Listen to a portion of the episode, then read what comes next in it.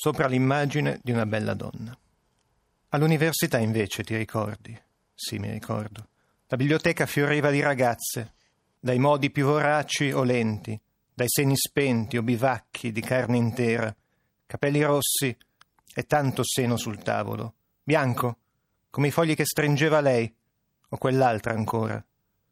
Ma se una si sentiva addosso lo sguardo, silenziosa si infuriava, prendeva i libri e se ne andava, in altri paradisi, in altre stanze.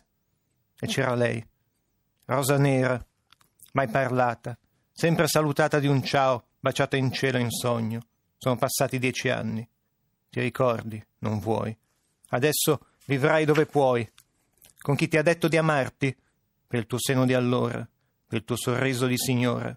Adesso sei come una strada di campi, piena di polvere e buche, ma io ti avrei voluta anche così, polverosa e battuta.